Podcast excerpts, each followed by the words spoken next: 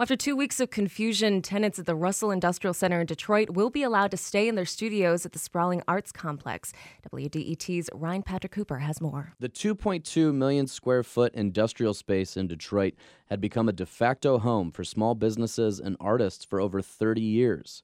About 150 tenants occupied the space when the city issued a vacate order on February 20th. In the order, the city cited, quote, a blatant disregard for city ordinances, laws, and regulations, end quote. At a Board of Appeals hearing late last week, the owners of the Russell entered into a consent agreement with the city, allowing tenants to stay while violations were corrected. But according to Russell project manager Eric Novak, it appears about 70% of tenants moved out following the initial vacate order. David Bell, the city's director of buildings and safety engineering, says the remaining 35 tenants will have 90 days to receive a certificate of occupancy. Just like any other person who starts a business in the city of Detroit, they have to um, obtain, uh, they have to submit plans, uh, get a permit, and obtain inspections and approvals for their individual units. Allison Key is a glassblower who has worked out of the Russell for the past decade. She says she's decided to stay. Key says she's relieved she doesn't have to move, but knows tenants will have to continue to hold the landlord accountable. A lot of relief. Everyone was kind of like celebrating back at the Russell. Um, but it was nice to be able to like sit down and know we can have a break from fighting with the city. But um, but then it kind of led into trying to figure out how to hold the Russell accountable. According to the consent agreement, the Russell will have till April 1st to correct most major issues. If deadlines are not met, the city plans to issue daily blight violations. I'm Ryan Patrick Hooper for Culture Shift on WDET.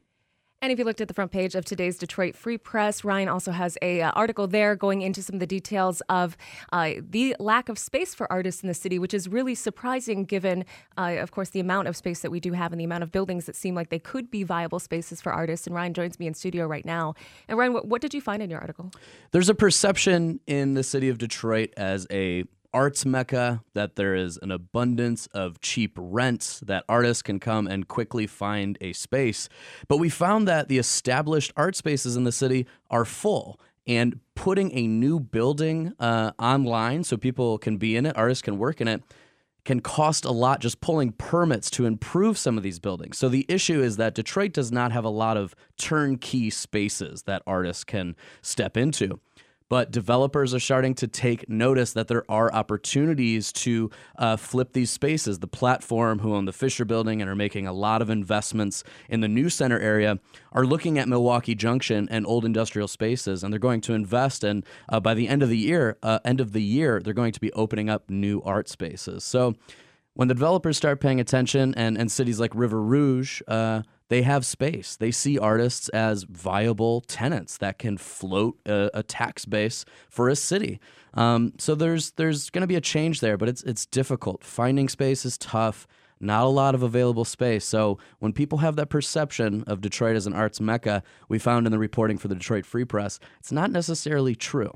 And there are other cities that, that are also called arts meccas, like Oakland, California, where the um, administrations there have made uh, initiatives to lure developers and artists into the area, but that is not really quite happening within the city of Detroit. No, in Oakland, uh, a terrible tragedy of a fire with 36 people that, that died in a art space that was very different from the Russell, but people are drawing a lot of comparisons. That's bothered a lot of tenants at the Russell, say there's not a lot of comparisons to draw there.